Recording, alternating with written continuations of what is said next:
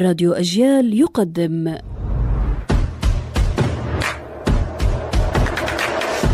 أصل الكلام عارف حجاوي البصمة من العجائب.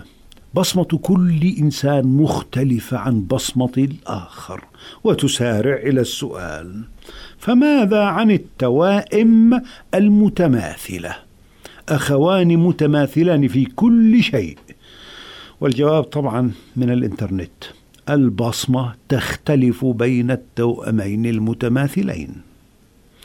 فمن أين أتت كلمة بصمة؟ البصمة في التركية هو الضغط.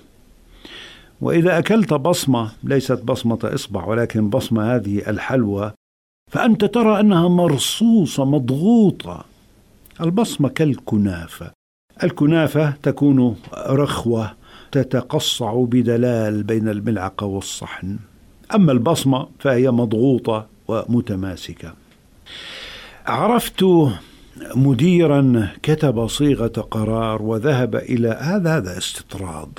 هذا المدير أخذ القرار إلى رئيسه وقال له أبصم. هل هناك أحد يقول لرئيسه أبصم؟ السبب أن هذا المدير كان على اتصال برئيس مجلس الإدارة. في دنيا الوظائف هناك ذل هناك شيء كهذا.